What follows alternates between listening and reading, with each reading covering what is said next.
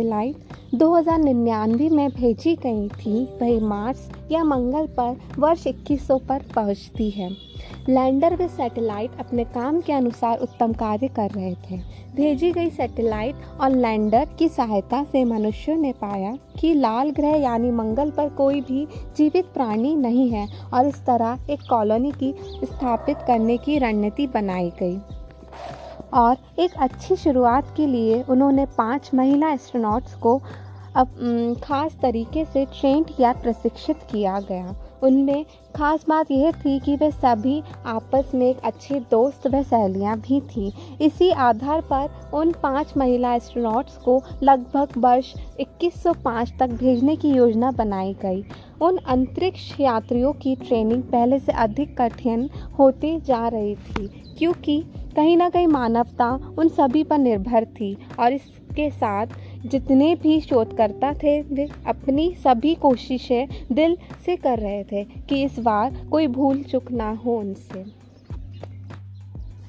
दूसरी तरफ़ रोटास ने लैंडर और सैटेलाइट को नोटिस किया और ये खबर शीघ्र ही अधिकारियों ने रानी को दी। मंगल की रानी ने आदेश दिया कि उन उपकरणों को जो कुछ भी वे करना चाहते हैं उन्हें करने थे और ऐसे किसी उपकरणों के कार्यों में कोई रुकावट नहीं होनी चाहिए। रोटाओं ने अपनी रानी की आज्ञा मानी और उन सैटेलाइट और लैंडर को परेशान नहीं किया। वही पृथ्वी के वैज्ञानिक इस बात की पुष्टि करते हैं कि मंगल पर कोई भी जीवित प्राणी नहीं है। और दूसरी तरफ़ रोटास उत्सुकता से देख रहे थे कि वे उपकरण बिना कुछ देखे ही क्या कर रहे थे। रोटास के पास इतनी उच्च तकनीक थी कि वे सैटेलाइट से भी अपरिचित या यूँ कहें कि सैटेलाइट उनका पता लगाने में असक्षम थी। इस बात का पता हमें इससे चलता है कि रोटास जब सैटेलाइट के नज़दीक भी खड़े होते थे तो सैटेलाइट उन्हें डिटेक्ट नहीं कर पाती थी। जैसा कि योजना बनाई गई थी कि वर्ष 2105 में पाँच महिला एस्ट्रोनॉट्स को मंगल ग्रह पर भेजा जाएगा, मानव सभ्यता को विलुप्त होने से बचाने के लिए।